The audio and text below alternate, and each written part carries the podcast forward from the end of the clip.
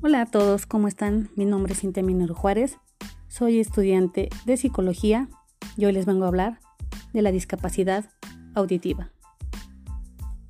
Bienvenidos a padres de familia con hijos conocidos en relación a esta discapacidad auditiva. Ahora vamos a adentrarnos en este tema.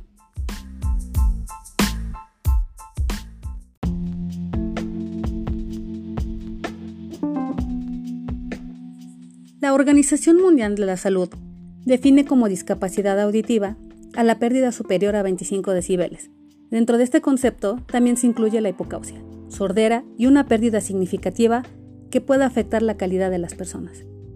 460 millones de personas en todo el mundo padecen pérdida de audición discapacitante. Entre ellos, 34 millones son niños y niñas.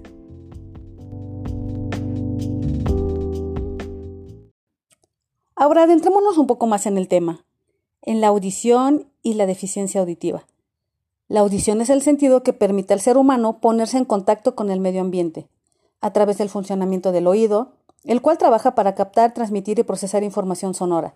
Esta información incluye todos los sonidos del ambiente, los más bajos, los más altos, los más intensos, los menos intensos, los más lejanos, los más cercanos y sobre todo lo más complejo que puede recibir un ser humano, como son los sonidos del aula. La mayoría de los niños y las niñas oyen desde antes del nacimiento.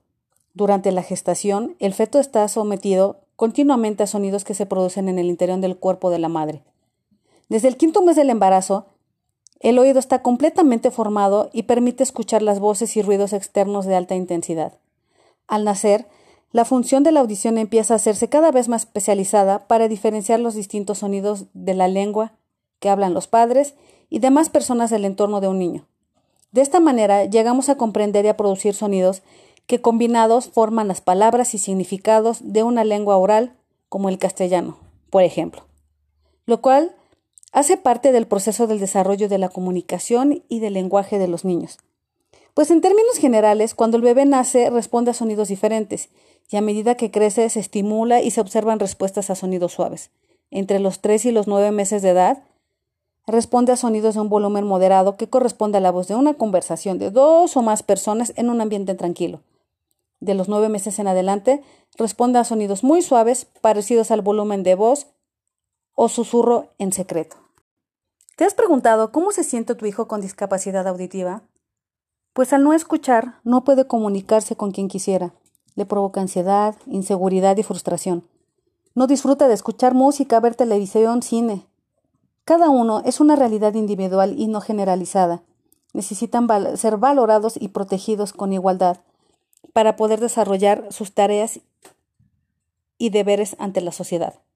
¿Qué podemos hacer al favorecer el avance en los niños con discapacidad auditiva? Bueno, pues aquí podemos hablar con ellos, con el niño de diferentes formas, que puede ser incluyendo el gestual, usar voz clara y normal.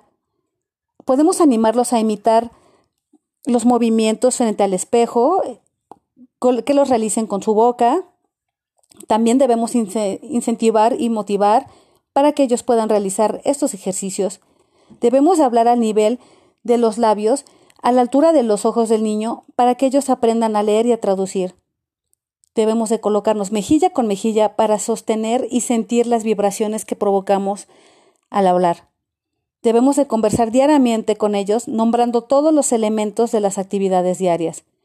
Debemos adquirir el lenguaje de, señas, que es muy importante para ayudarlos en su desarrollo.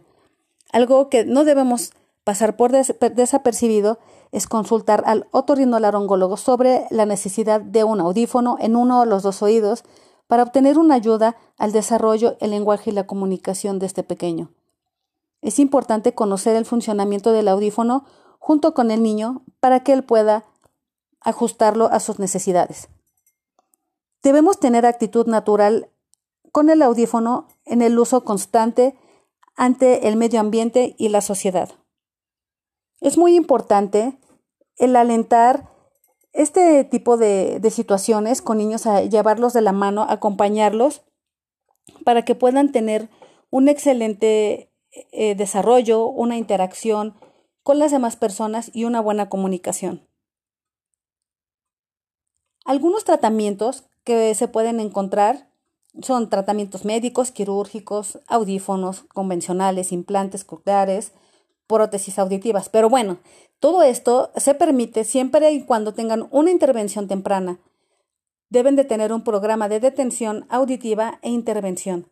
Esto depende de la edad y el grado de la pérdida auditiva.